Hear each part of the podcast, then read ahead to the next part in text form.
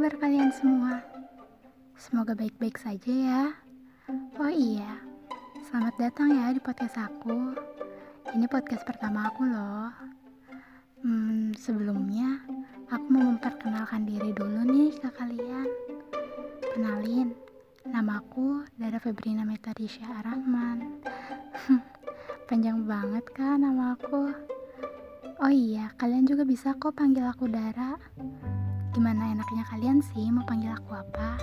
Tapi kebanyakan orang panggil aku Dara. Oh iya, sebenarnya aku mau bikin podcast ini tuh udah dari lama sih, cuman aku belum ada pergerakan buat bikinnya. Dan baru sekarang nih aku ada pergerakan buat bikinnya.